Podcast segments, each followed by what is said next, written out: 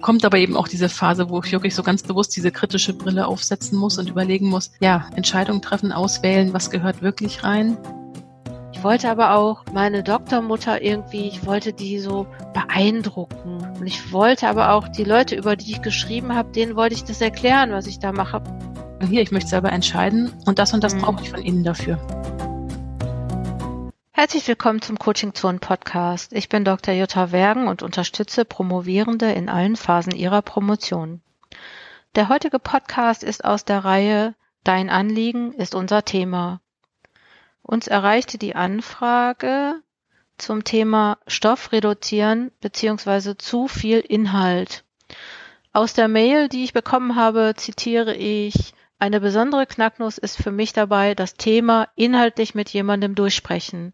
Ich habe dies in letzter Zeit mehrfach probiert und mache, Klammer auf, so vermute ich, Klammer zu, irgendetwas Grundlegendes falsch, weil ich keine Veränderung hinbekomme. Ich finde nicht die Stellschrauben, an denen ich drehen kann, um meinen Arbeitsaufwand zu reduzieren, ohne die Qualität der Arbeit zu minimieren. Dieses Thema bespreche ich mit Dr. Eva Maria Lerche vom Schreibraum Münster, die genau wie ich Schreibtrainerin ist. Herzlich willkommen, Eva Maria Lerche. Ihr kennt sie vielleicht schon aus dem Podcast, in dem sie sich vorgestellt hat und wir ein Interview geführt haben. Und ähm, heute aus der Serie Wir machen euer Anliegen zu unserem Thema. Und äh, wir haben ein Problem zugeschickt bekommen, über das wir gerne sprechen möchten. Und ähm, ich habe der Eva das auch schon geschickt und Eva, so wie ich denke, geht das. Also das heißt, eine besondere Knacknuss für mich ist dabei das Thema inhaltlich mit jemandem durchsprechen. Ich habe dies in letzter Zeit mehrfach probiert und mache, so vermute ich, irgendetwas Grundlegendes falsch, weil ich keine Veränderung hinbekomme. Ich glaube, so ein bisschen so im Vorspann geht es um man hat einfach zu viel, zu viel Material. Würdest du das auch so, hast du das auch so verstanden? Ja, meine Überlegung ist, es könnten zwei Sachen sein. Einmal dieses, das Thema ist einfach definitiv zu groß, aber vielleicht auch, dass der Anspruch noch zu groß ist an diese Dissertation, die ja doch mehr, also eigentlich erstmal so eine Qualifikationsarbeit für einen Berufseinstieg ist und nicht irgendwie das Lebenswerk. Ähm, und ja, vielleicht auch sowas. Ich glaube, es gibt ja manchmal so die Vorstellung, eine Dissertation, die muss so, so allumfassend sein und alles abdecken. Hm. Und vielleicht liegt auch da so ein Knackpunkt, mal zu gucken, naja, was ist wirklich die Aufgabe von einer Dissertation und welchen Mosaikstein in diesem Gesamtbild Wissenschaft möchte sie da eigentlich quasi zeichnen, füllen? Ich fühle mich bei, bei solchen Anliegen, muss ich echt sagen, ich fühle mich da als, als Coach und, und als, ja, ich sollte irgendwie so Expertin sein, ich fühle mich da manchmal irgendwie machtlos. Weil ich denke halt manchmal, ja, was, was, was macht man da? Was, was, was willst du jemandem raten? Irgendwie, der sagt so, mein Thema ist zu groß. Und ich meine, du sagtest gerade eben das mit dem Anspruch. Ich meine, das haben sie doch alle, oder? Also ich habe noch nie einen Promovierenden getroffen. Ja doch, vielleicht habe ich schon mal welche getroffen, die sagen, doch, ich habe wirklich schon mal einen getroffen, der gesagt hat, so, das ist mir alles eigentlich ziemlich egal, ich will halt nur den Titel haben. Also die gibt's auch. Aber die meisten promovieren ja auch, weil sie ein tolles Thema gefunden haben, ne? Und weil sie dieses Thema jetzt be bearbeiten. Also sie wollen das verstehen und auch so machen, dass andere das verstehen. Ja, also ich finde einen hohen Anspruch an die Promotion auch völlig legitim. Problem wird's halt dann, ja, wenn es einfach der Anspruch so hoch ist, dass er lähmt. Mhm. Weil ich eben trotzdem denke, jetzt so wie sie es beschreibt, würde ich es vielleicht erstmal ja, so ein bisschen handwerklicher angehen und überlegen, wenn sie jetzt ihr Thema eingrenzen muss, was könnten denn Kriterien sein? Und dabei auch nach so Kriterien gehen, wofür schlägt das Herz? Aber auch, wo will ich beruflich hin? Was hilft mir da vielleicht weiter? Ähm, auch ein bisschen pragmatisch zu gucken, was ist denn wirklich gut realisierbar und was wäre quasi noch so die Kür am Ende. Also irgendwie Kriterien zu finden, nachdem man ja so ein bisschen handwerklich das Thema eingrenzen kann, jenseits jetzt von diesen klassischen Eingrenzungskriterien wie ne, räumlich, zeitlich, hm. nach Aspekten, Perspektiven etc. Ja, ich glaube ehrlich gesagt, also so, das ist schon eine Person, glaube ich, die, die promoviert schon länger. Also so, weißt du, ich glaube, dass vielleicht ist es auch so, dass sie eine Entscheidung treffen müsste. Und eigentlich erwartet, also könnte sein, dass sie erwartet, dass jemand anders ihr die Entscheidung abnimmt. Weil sie sagt ja so, sie, ähm, sie möchte, sie hat das mehrfach probiert und ähm, so wie ich das jetzt so ähm, gelesen habe, hat sie ja auch gesagt, so äh, mit wem soll ich sprechen? Sie hat das Problem in den letzten Monaten schon mit den Betreuenden, mit drei bekannten Profs aus angrenzenden Fächern, einmal mit promovierenden Freunden aus anderen Fächern und hatte sogar eine Coachingstunde dazu. Ich meine, also ich vermute bei solchen Sachen auch ganz oft, dass die Leute sich nicht entscheiden können, weil sie wollen halt alles machen. Mhm. Das ist alles wahnsinnig wichtig. Es ist ja in der Regel auch, ich meine, eigentlich ist es ja auch toll, weil es ja heißt, dass sie auch für ihr Thema brennt. Und das ist ja eine ganz wichtige Voraussetzung für eine Promotion, dass ich mhm. wirklich, ähm, ja, das Thema auch spannend finde. Aber es ist natürlich nicht so richtig schön, wenn man auch mal fertig werden möchte. Mhm. Ähm, ich finde ja immer ganz spannend auch diese, dieses Wechselspiel zwischen diesen kreierenden und kontrollierenden Phasen. Also, dass man eben mal guckt, naja, dieses Thema in alle Richtungen ausweiten, das mache ich am Anfang. Und dann kommt aber eben auch diese Phase, wo ich wirklich so ganz bewusst diese kritische Brille aufsetzen muss und überlegen muss, ja, Entscheidung treffen, auswählen, was gehört wirklich rein. Oder wenn ich das nicht kann, mir genau jemanden zu suchen, die einfach darin sehr gut ist. Sehr pragmatisch zu sagen, so jetzt machen wir mal einen Deckel drauf.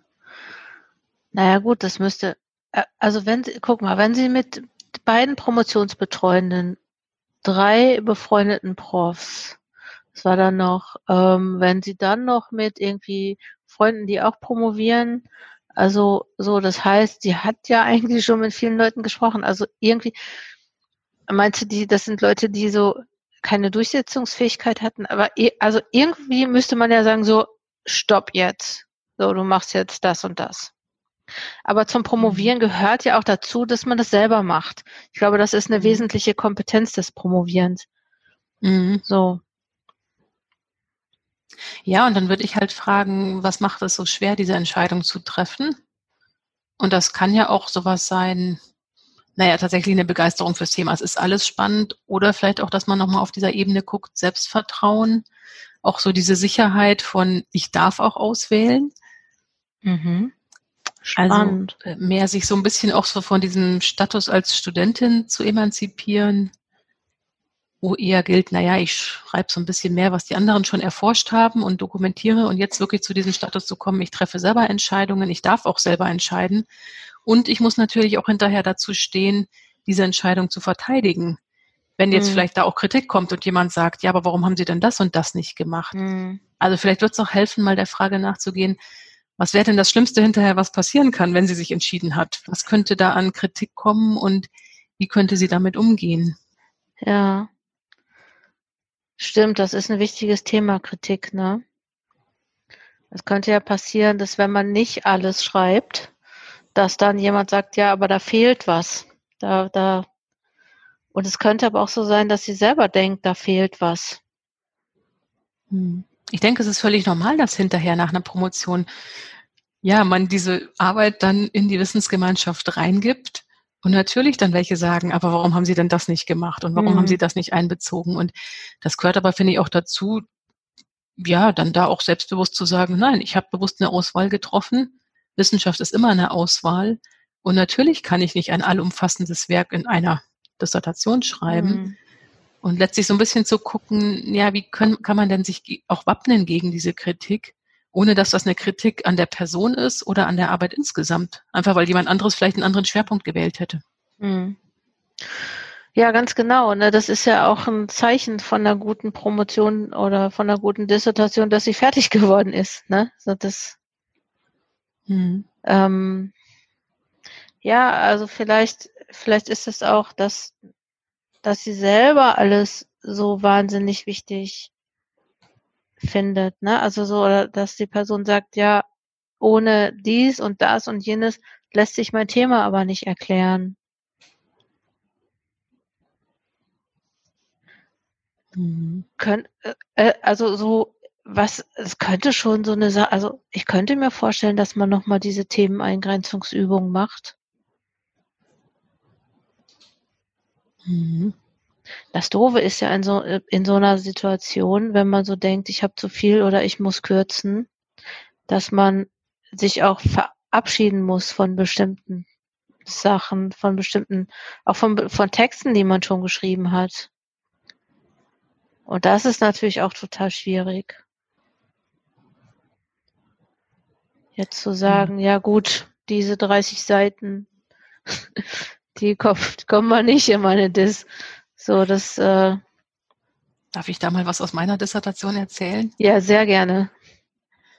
Ich habe mich an einer Stelle völlig verrannt. Also es ging um so, ein, die Grundlage war ein Gesetz von 1842 und ich wollte gucken, wo eigentlich der Ursprung von diesem Gesetz liegt und war dann irgendwann bei der Reichspolizeiordnung 1515 hm. angelangt, mhm. hatte 50 Seiten geschrieben und meine Doktormutter und auch meine zwei ähm, Feedbackgeberinnen haben mir gesagt, so, das ist ziemlich vom Thema ab, das gehört hier nicht rein. Mhm. Ja, und ich habe dann noch ein Jahr gebraucht und dann habe ich es auf fünf Seiten zusammengekürzt. Ja? Aber mhm. hast du geschafft. Aber erst nach einem Jahr. Und die Zeit okay. habe ich mich auch geweigert und gesträubt ja, und gesagt, ja. doch, das ist wichtig. Und ja. ich glaube, manchmal braucht es vielleicht auch die Zeit und den Abstand, um zu sehen, nee, es kommt wirklich nicht rein. Und was ich aber trotzdem sehr schön fand, ich konnte diesen Teil dann in, einem, in einer anderen Publikation noch veröffentlichen. Das kann, finde ich, manchmal auch eine Möglichkeit sein, zu sagen, naja, ich greife hier ein Thema raus, was eigentlich in die DIS selber nicht reingehört, aber was ich eben auf einer Tagung präsentiere oder ähm, eben tatsächlich irgendwo in der Publikation unterbringe. Hm. Und das macht es dann auch leichter, es loszulassen. Ja. Ich habe das bei mir immer gemerkt in meiner Dissertation. Ich hatte drei oder viermal so das Bedürfnis, einen Exkurs zu machen. Ne? Ich habe da echt so, also in der, in, in der Entwicklung, also hinter in der Dis sind keine Exkurse drin weil man natürlich, weil ich mir natürlich irgendwann auch ge mich gefragt habe, hey, wofür eigentlich? Ne? Also wer will das überhaupt wissen?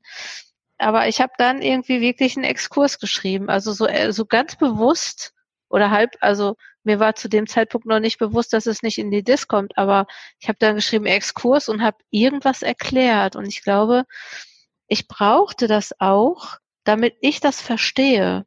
Also so, damit ich irgendwie noch dahinter die Kulissen gucke sozusagen. Also so, damit es für mich rund ist.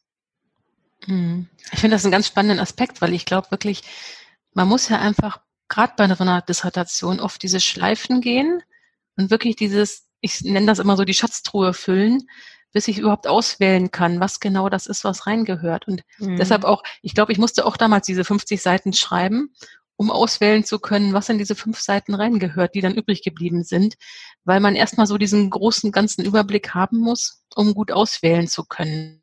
Mhm. Nur wenn man das zu häufig macht, ist man halt nach zehn Jahren noch nicht fertig. Ja, das heißt so ein bisschen, bisschen praktisch auch rangehen, ne? Ja, vielleicht so einen Wechsel machen, so wirklich mit diesem, sich eine begrenzte Zeit geben, wo man wirklich sagt, so ich, ich gehe dem mal nach, ich fülle die Schatztruhe, Mhm. Aber dann auch wieder sich Zeit zu geben, zu sagen, so jetzt ist mal genug und jetzt treffe ich eine Auswahl. Mhm. Also damit es eben nicht so ausufert.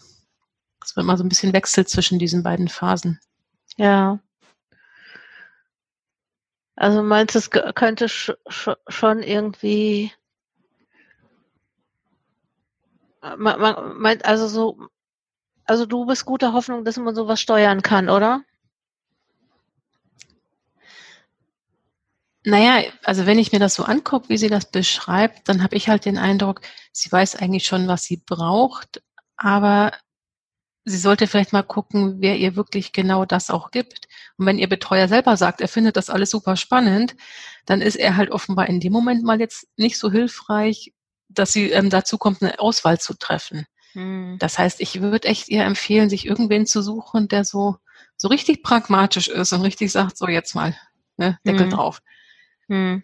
Also und danach mehr zu suchen, eine Person im Freundeskreis, im Kolleginnenkreis, ähm, die das wirklich machen oder auch gegenüber diesem Prof, ähm, diesem Doktorvater zu formulieren. Hier, ich habe Probleme, ich möchte das mit Ihnen durchsprechen, was kann ich eingrenzen, hm. wenn er sich darauf einlässt. Also das wirklich ihm auch als einen Auftrag zu geben, ihr dabei zu helfen, auch wenn sie natürlich die Entscheidungen letztlich selber trifft. Hm. Ich bin ja immer ähm, eine große Freundin des Visualisierens. Ich habe gerade gedacht, wenn man ein Concept Map machen könnte, dann würde ja sichtbar irgendwie, wo sich auch was ballt, oder? Oder wo es keine Logik Naja gut, man kann wahrscheinlich alles irgendwie immer herleiten. Also man kann immer alles in Beziehung setzen und sagen, okay, aber man könnte vielleicht gucken, ob man da auf so eine, auf, von so einer Argumentations- oder Denkstruktur, ob man da Bereiche hat, die, die weniger frequentiert sind oder wo man sagt, okay, das wäre nochmal ein eigenes Thema. Könnte man auch mhm. machen. Man könnte sagen, okay, wenn das zwei oder drei Themen wären, welche wären das? Mhm. Ja, wirklich zu sagen, okay, ich tue mal so, als würde ich gerade drei Dissertationen schreiben. Ja. Und dann entscheiden, welche ich wirklich fertig schreibe. Genau. Das ist eigentlich eine coole Idee. Könnte man zwei noch verkaufen. Also oh. könnte.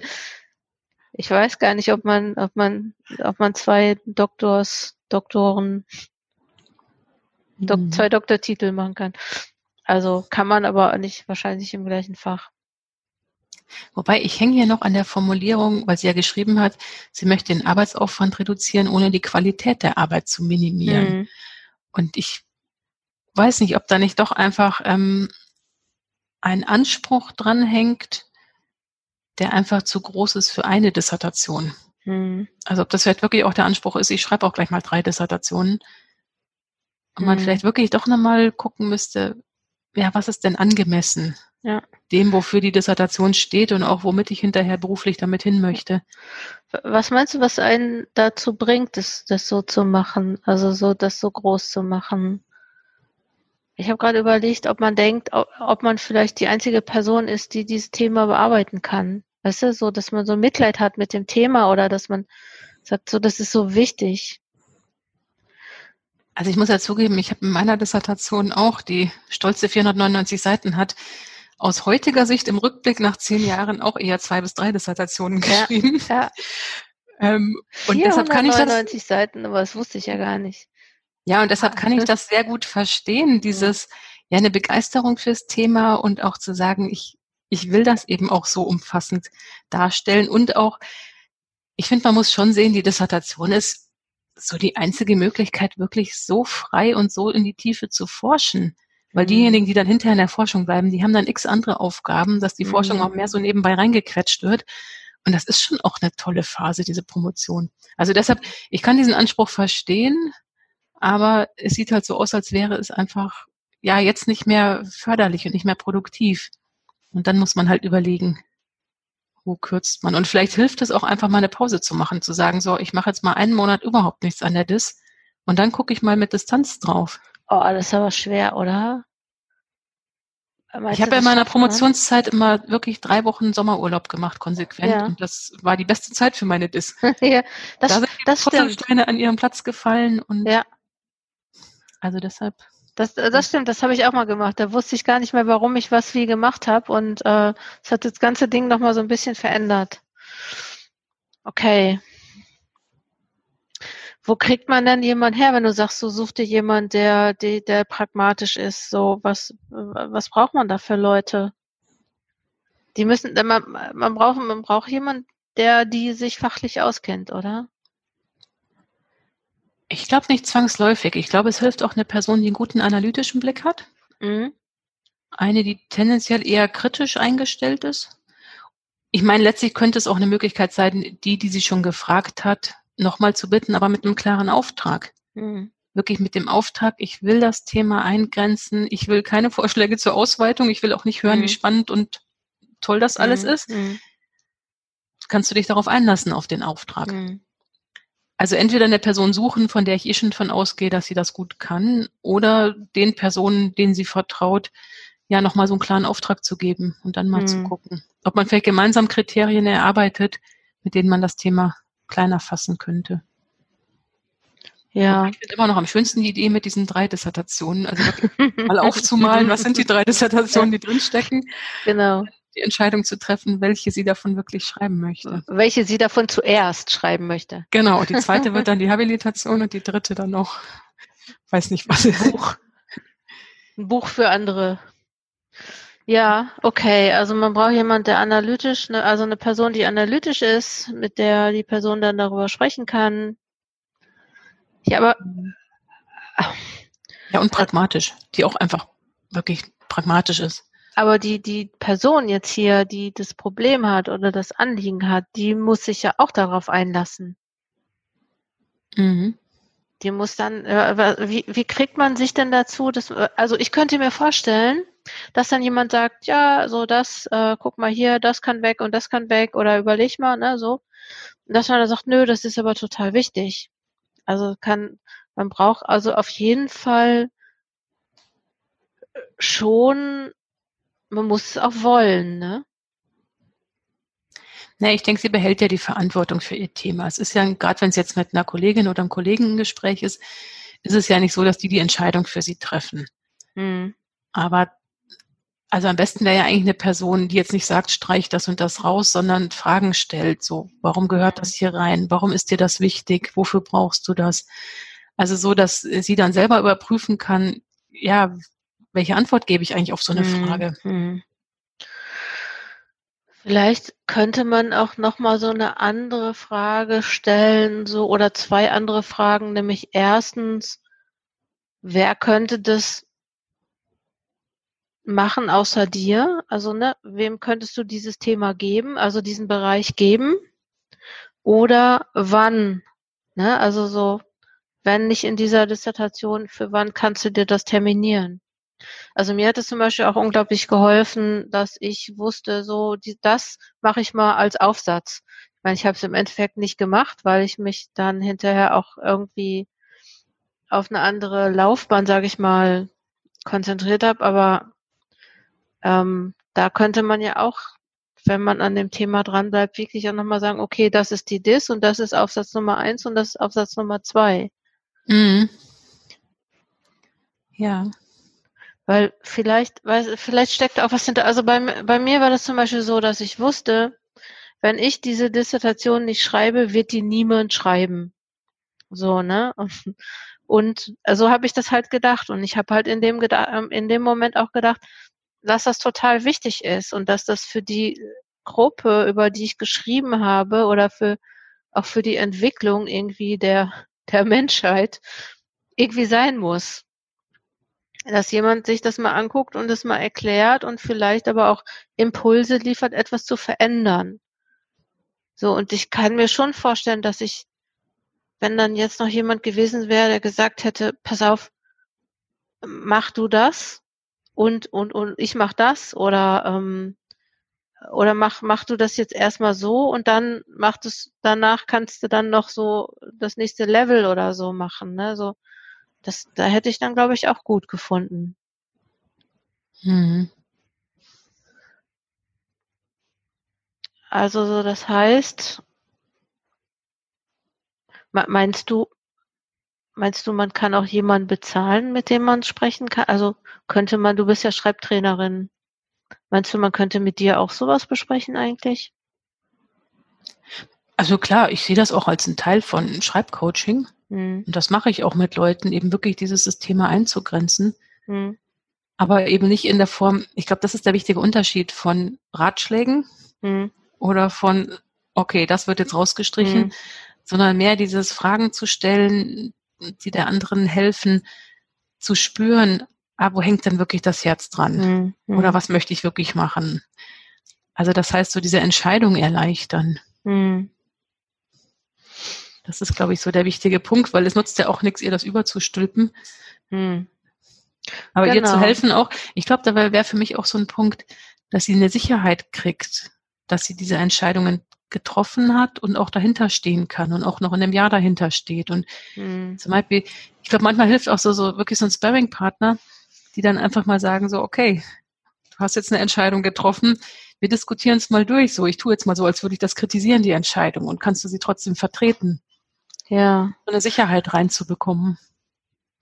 Stimmt. Wenn das Thema Entscheidung ist, ne, also so, oder was ja relativ wahrscheinlich ist, dass auf jeden Fall das Thema Entscheidung mitspielt oder mit dahinter steckt, dann ist es, glaube ich, irgendwie schon ganz sinnvoll, es könnte aber auch nochmal so das Thema so mutig sein dahinter stecken, ne? Weil also es heißt, also vielleicht gehört es zur Entscheidung treffen, aber es heißt ja auch mit den Konsequenzen klarkommen. Und ich finde die Idee mhm. eigentlich ganz gut zu überlegen, okay, welche Kritik könnte es daran geben, dass ich das eingrenze? Mhm. Und oft ist ja, das ist ja, glaube ich, etwas, was sich eher in unserem Kopf abspielt. Aber da finde ich auch schön so diese Schreibimpulse, wo ich wirklich so einen Dialog schreibe mit diesen potenziellen Kritikerinnen und mhm. Kritikern.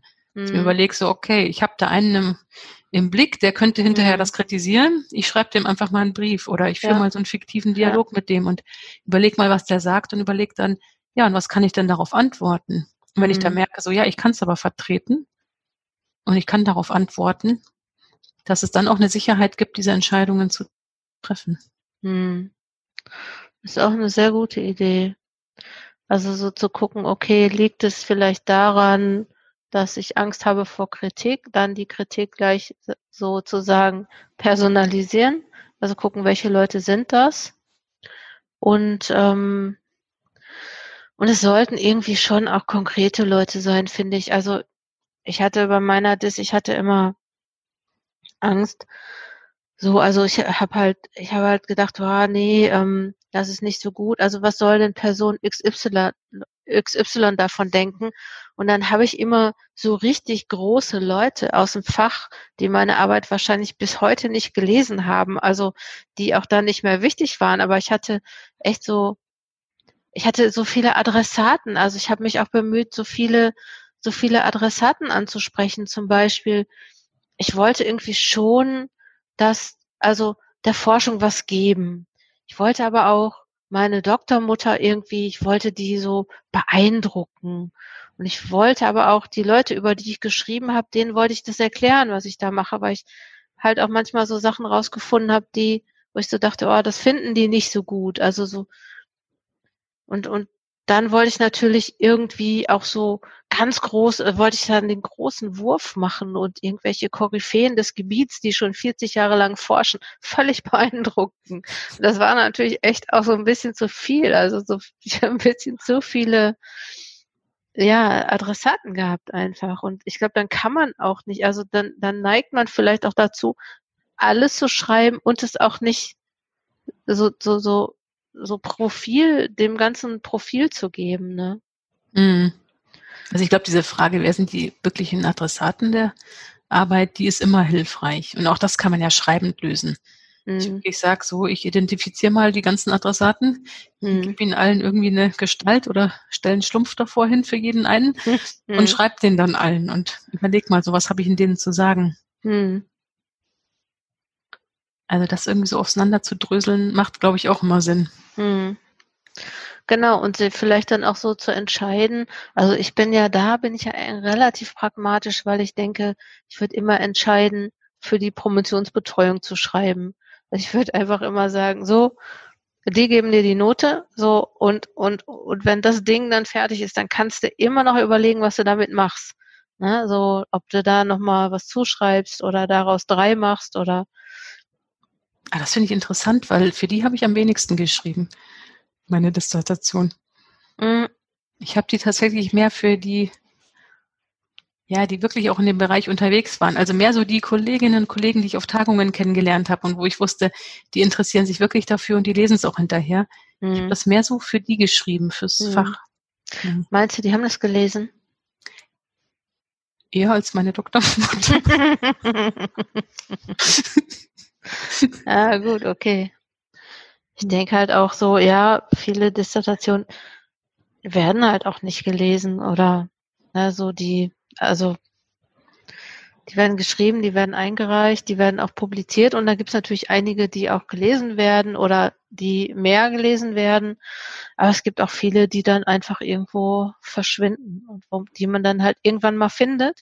Gerade wenn man promoviert und Material sucht und in der Deutschen Nationalbibliothek guckt und dann sagt man, ah ja, okay, da gibt's ja auch noch was. Ja, wobei man das halt teilweise auch erst hinterher merkt. Also ich habe tatsächlich immer noch mal so, ich würde sagen, so einmal im Jahr kriege ich irgendwie eine E-Mail von jemandem, die sagen, oh, ich habe da meinen Ur-Ur-Urgroßvater in ihrer Dissertation gefunden. Oder okay. letztes Jahr einer so, ah, der, also der schreibt irgendwie eigentlich mal ein Gefängnis und ich hatte halt in meiner das einen Brief aus diesem Gefängnis. Er meinte, boah, das wäre der einzige Brief, den er bisher gefunden hätte mhm. dazu. Und ähm, das war mir vorher nicht so klar, dass ich auch für solche Leute schreibe. Mhm.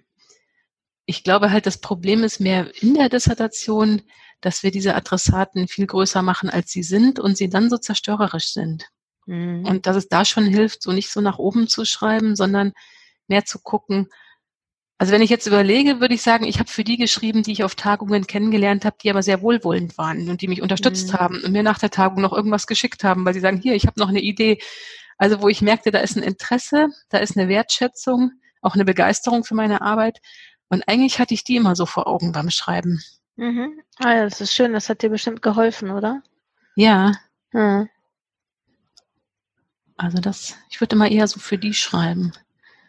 Aber es macht trotzdem das Problem nicht leichter für sie, ja, um darauf nochmal zurückzukommen, wenn einfach ja. der Umfang zu groß ist. Also ich denke wirklich so dieses, nochmal den Anspruch zu überprüfen, zu gucken, ja, wer könnte geeignet sein, um wirklich das anzugehen, einfach ganz mhm. klar Kriterien zu finden. Dieses mit den drei Dissertationen und dann auswählen, finde ich auch nach wie vor schön. Mhm. Und vielleicht nochmal zu gucken, wie ist das mit, was könnte eine Sicherheit geben, um auch hinter der Entscheidung für die Auswahl zu stehen. Mhm. Genau, und äh, dann auch recht mutig sein oder wirklich so sich selber vertrauen. Ne? Da hatten wir auch nochmal kurz, ob das auch eine Sache von Selbstvertrauen ist, ne? dass man vorsichtshalber vielleicht alles macht oder oder was meinst du? Also ich glaube, dass das ein ganz wichtiger Punkt ist. Ich erlebe das halt oft, dass ich sag mal Leute, die von ihrer Herkunft her ohnehin schon sich an der Universität ganz selbstverständlich zu Hause fühlen, sich da oft leichter tun, weil die so selbstbewusst sind und es auch für sie nie in Frage gestellt wurde, dass sie dorthin gehören, während es für Leute, die aus welchen Gründen auch immer sich an der Uni eher nicht willkommen fühlen, sei es durch ihre Bildungsherkunft oder ihre soziale Herkunft, dass die oft viel mehr das Gefühl haben, sich gegen solche Angriffe wappnen zu müssen. Und dass man an der Stelle ist dann ja vielleicht auch mal so ein bisschen gucken muss, wie kann man da ein Selbstvertrauen aufbauen. Hm. Und das Stärken dieses, ja, ich darf hier auch sein und ich darf hier auch meine Doktorarbeit schreiben und hm. ich gehöre hier genau hin. Hm. Also da kommt so ein bisschen mehr so, ja, das kulturelle Kapital ins Spiel. Das ist ein interessanter Aspekt. Was glaubst also hast du eine Idee, wie man sowas macht? Naja, ich denke, alles, was irgendwie empowert. Also alles, was irgendwie stärkt. Ich denke jetzt, das ist jetzt, ich weiß nicht, ob das wird für Sie nicht relevant sein. Ich weiß auch gar nicht, aus welchem Kontext sie kommt, aber so Organisationen wie Arbeiterkind.de, mhm. die finde ich, machen da eine unheimlich gute Arbeit. Mhm. Oder eben auch die Stiftungen, die sich das zum Thema machen, wirklich zu sagen, wir wollen Bildungsgerechtigkeit. Also, oder das, was es eben dort an Initiativen gibt. Es gibt ja auch Mentoring-Programme, die wirklich ganz bewusst das stärken. Ich glaube, alles, was so in die Richtung geht, kann eben helfen, wobei das jetzt ja auch nur eine Vermutung ist, dass das ein Grund sein kann. Naja, für manche, ne, ob das jetzt für diese Person ein Grund ist, das können wir nicht wissen, aber das ich, aber da, die Herleitung so, dass das dahinter stecken könnte, ähm, ist natürlich ähm, schon mal gilt bestimmt auch für einige Leute. Und was ich mir vorstellen kann, ähm, ist so das, das Thema Vernetzung, das ist unglaublich wichtig. Und ähm, das fällt mir in meinen Coachings auf, dass Leute auch sobald die andere finden, mit denen sie darüber sprechen können. Ne? Also so, das ist ja meistens ähm, oder oft so, also so habe ich es erlebt, dass, dass, dass die das dann irgendwem erzählt haben und die Person hat gesagt, so geht's mir auch. Also ich glaube, dass es super vielen Leuten an der Uni so geht. Also es kommt vielleicht so ein bisschen drauf an, an welcher Uni, ne? So, das ist ähm, jetzt äh, an manchen Unis gibt es vielleicht mehr, ich sag mal in Anführungsstrichen Arbeiterinnen, Kinder oder äh, Leute, die auf dem zweiten Bildungsweg gekommen sind, ne? Also so oder Leute, die keine Akademikereltern haben, so ne? Das, ich glaube, das kann mir vorstellen irgendwie, dass es Unis gibt, an denen das einfach auch viel viel mehr vorkommt. Aber was mir aufgefallen ist, dass wenn die das jemandem gesagt haben und die Person gesagt hat, boah, so geht's mir auch, das denke ich auch über mich oder ich fällt mir auch schwer, mich zu behaupten. Und ich finde auch ehrlich gesagt, Professoren und Professorinnen sollten da auch mal drüber sprechen. Also wie, wie sie da äh, ähm, zu stehen oder wie sie da hingekommen sind, wo sie sind, weil ich glaube, dass viele auch diesen Weg gegangen sind oder, oder einige diesen Weg gegangen sind und sich da auch nochmal dran erinnern sollten und es auch teilen sollten. Das ist ja auch mhm. beim Schreiben zum Beispiel, ne, dass wenn, dass man denkt, so andere schreiben so toll und man selber schreibt so schlecht und wenn man dann mal mitkriegt, wenn man mit denen drüber spricht und deren Strategien kennenlernt, ne, dann dann erschließt sich, dann denkst du doch, ach so, alles ganz normal. Also so anscheinend ist das ein, mhm. ein Lernprozess beispielsweise. Ja, also ich würde das grundsätzlich auch unterstützen. Ich glaube, das Problem ist halt, dass Uni nach wie vor ein Ort ist, ja, wo man eben auch sehr viel blöfft. Ja. Und sehr absolut. viel sagt, so dieses ja, bloß keine Schwäche zeigen, bloß nicht mhm. zugeben, wenn man irgendwo hängen bleibt. Und dass es das schon schwierig macht, ähm, das zu benennen. Und ich glaube auch, ich meine, ich sitze ja nun mal in Münster und krieg schon mit, dass die Uni Münster nach wie vor ja schon sehr geprägt ist durch diesen Habitus, mhm bei dem ich mir gut vorstellen kann, dass sich Leute, die zum Beispiel einen Arbeiterhintergrund haben oder auch einen Migrationshintergrund, sich oft nicht willkommen fühlen und immer dieses mhm. Gefühl haben, gleich könnte jemand sagen, was wollen Sie denn hier? Mhm. Und ich mhm. glaube, sowas wirkt dann gerade bei einer Promotion rein. Wenn dann immer diese Angst ist, gleich fliege ich auf, gleich kommt jemand und sagt, was haben Sie hier verloren? Mhm. Dass das dann dazu führt, sich gegen so eine mögliche Kritik zu wappnen und das dann auch ein Grund sein kann, ein Thema eben so umfassend zu gestalten, um sich gegen jede mögliche Kritik zu wappnen. Hm. Und wo ich halt doch sagen würde, dass so ein Akademikerkind dann viel selbstbewusster sagt, so, oh, ich entscheide hier mal und ich stehe hm. dazu und ja. soll noch andere was sagen, weil ich ja. gehöre hier hin, hier ist mein Platz. Ja. ja. Also ich glaube schon, dass das nach wie vor eine große Rolle spielt und dass da auch gerade so, zum Beispiel die Universitäten im Ruhrgebiet oder auch so diese neueren Gründungen aus den 70er Jahren, dass die schon so ein bisschen anderen Habitus haben als so, ich sag mal so diese altehrwürdigen Unis, mhm. wo eben auch dieser Habitus einfach über Generationen weitergetragen wird und ganz schwer aufzubrechen ist. Mhm. Komisch, ne? Dass es so, ja, dass es so schwer aufzubrechen ist. Ähm, Sie fragte noch, mit welcher Haltung, Vorbereitung und Formulierung meines Anliegens gehe ich in ein solches Gespräch, um ein Ergebnis zu erzielen. War eigentlich schon gesagt, ne? Also, dass das wirklich. Ich glaube, das ist wieder dieser Punkt, die Kommunikation muss von ihr ausgehen und sie muss für sich eine Klarheit haben, mhm. dann auch einen klaren Auftrag formulieren. Und ich denke halt, um diese Klarheit zu bekommen, kann eben auch wieder das Schreiben helfen. Mhm wirklich aufzuschreiben oder zu visualisieren. Also selber mit, je klarer sie selber ist, was sie will und was sie sich wünscht, desto klarer kann sie es formulieren und dann können andere damit auch umgehen. Ich kann mir gut vorstellen, dass das das Problem ist, ne? Weil ähm, oder dass das äh, zum Problem gehört, weil wenn der Doktorvater sagt, ja, das müssen Sie eigentlich im Prinzip selber entscheiden, so ne, das heißt ja irgendwie, dass dass Sie wirklich also er gibt ihr ja schon den Auftrag sozusagen. Er sagt schon, mach, mach du. Und ich glaube auch ehrlich gesagt, ne, das ist, ähm, das habe ich glaube ich schon, schon mal eben gesagt. Ich sage es mal nochmal, weil ich es so wichtig finde. Das ist eine Kompetenz, die du beim Promovieren lernst. Ne? Das ist Projektmanagement. Ne? Welchen Bereich lasse ich da weg? Also ne, wo, wo, worauf will ich mich fokussieren? Und im Endeffekt auch nachher so, wie, wie verkaufe ich das Ganze?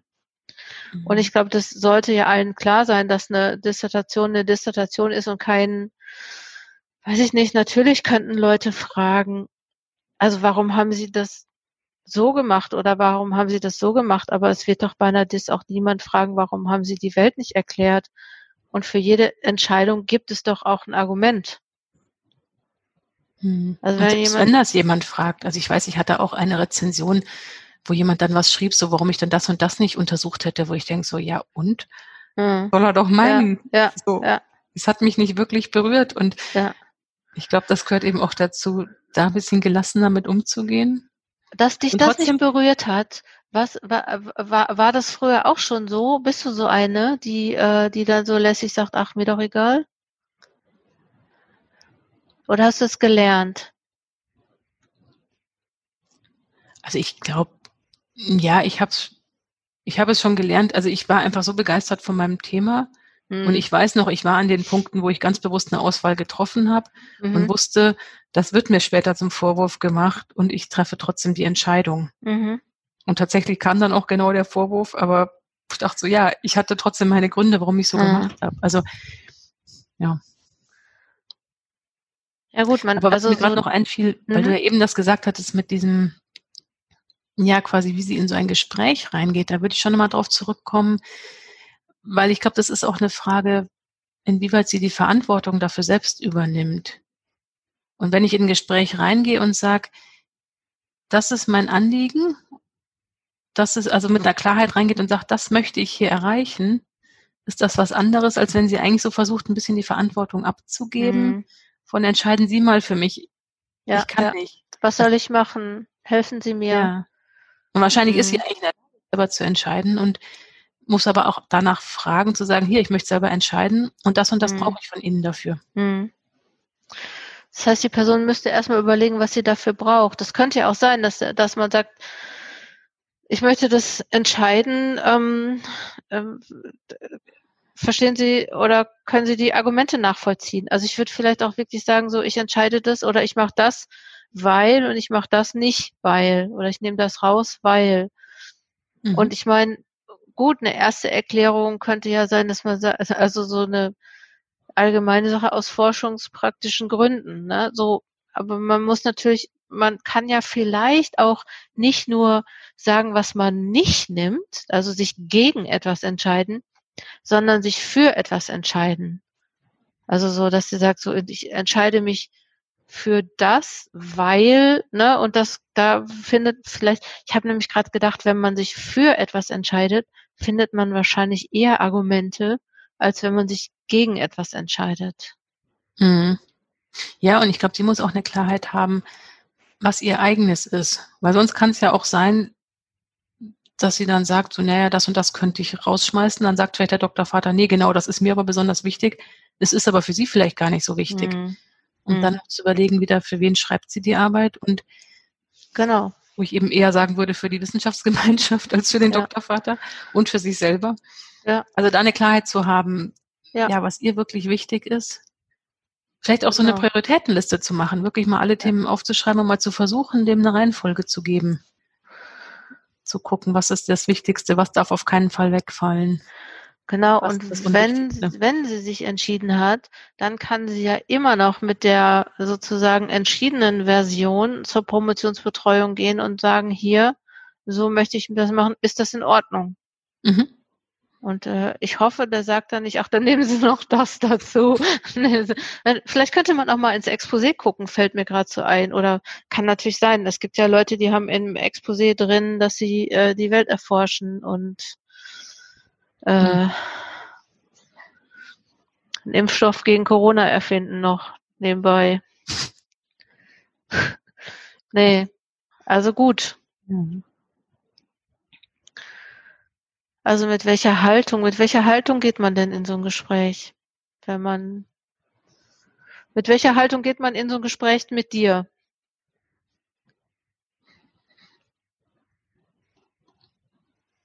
Also, wenn jemand zu mir kommt, freue ich mich vor allem, wenn die Leute einfach offen sind und bereit sind, diesen Prozess mitzugehen und mich so ein mhm. bisschen so als Wegbegleiterin zu mhm. sehen. Weil letztlich den Weg selber müssen sie ja eh selber gehen. Den kann mhm. ich ja nicht für sie gehen. Also da würde ich sagen, eine Offenheit, jetzt beim Gespräch mit einem Promotionsbetreuer, da würde ich vor allem sagen, eine Klarheit. Mhm. Und auch ein gewisses Selbstvertrauen. Dann sind wir wieder an dem Punkt. Ja, ja, genau, habe ich auch gedacht. Naja, gut, aber das gehört ja dazu. Ich meine, das, das, wenn du das noch nicht hast während der Promotion, hast du spätestens nach der Promotion. Das ist ja was, was man lernt, ne? Mhm. So, was ich auch manchmal als Kommunikationskompetenz und oder Argumentationskompetenz, so, das sind ja auch Sachen, dass man sagt so, ich stehe dazu, ich habe das so entschieden. Und ich finde ja auch manchmal, also beim Entscheiden, natürlich kann das auch manchmal falsch sein. Aber so, ich habe sogar so manchmal die These, dass egal wie man sich entscheidet, wird man hinterher immer an den Punkt kommen, wo man sagt, ach, hätte ich mich doch mal anders entschieden. Das hast du aber so oder so. Wenn überhaupt, ne? Also wenn äh, das überhaupt nochmal wichtig wird. Vielleicht fragst du nachher auch gar nicht mehr nach. Aber ich finde, das ist ja wie, wenn ich eine Gliederung entwickle für so eine umfangreiche Arbeit. Da kann ich auch davon ausgehen, es gibt nicht die eine perfekte Version, sondern es gibt drei, vier, fünf verschiedene Versionen, die alle gut sind. Und für jede mhm. gibt es einen guten Grund. Und an irgendeiner Stelle muss ich mich entscheiden, welchen Weg ich gehe. Und der andere wäre vielleicht genauso gut gewesen oder hätte genauso zum Ziel geführt.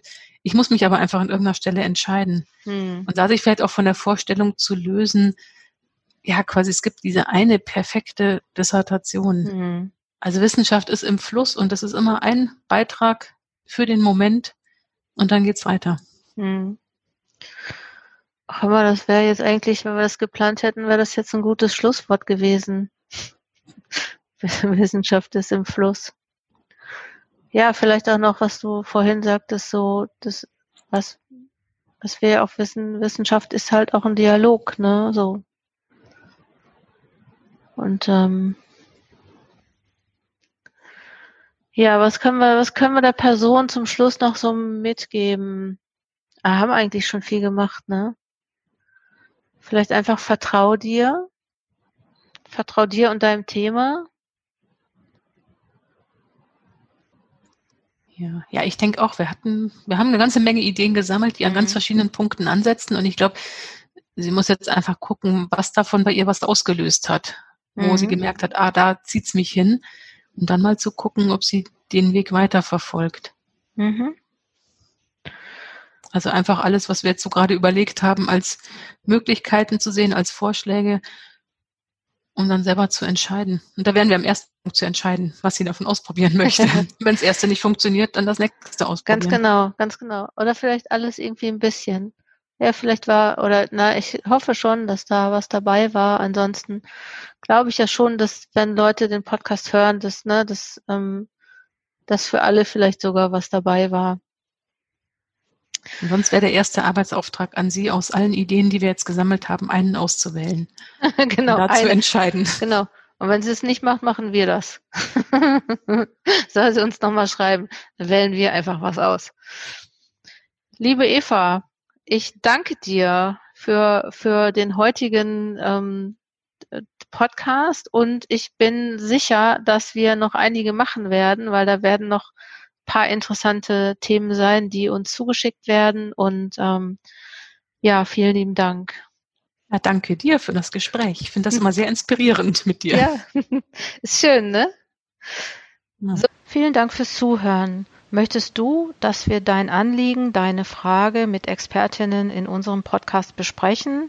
Dann melde dich entweder anonym unter coachingzonen-wissenschaft.de slash Anliegen oder per Mail an podcast.coachingzone.de. Brauchst du weitere Unterstützung in deinem Promotionsprozess, zum Beispiel in, im Rahmen eines Online-Kurses, Workshops oder Promotionscoaching, dann schau mal unter coachingzonen.de vorbei.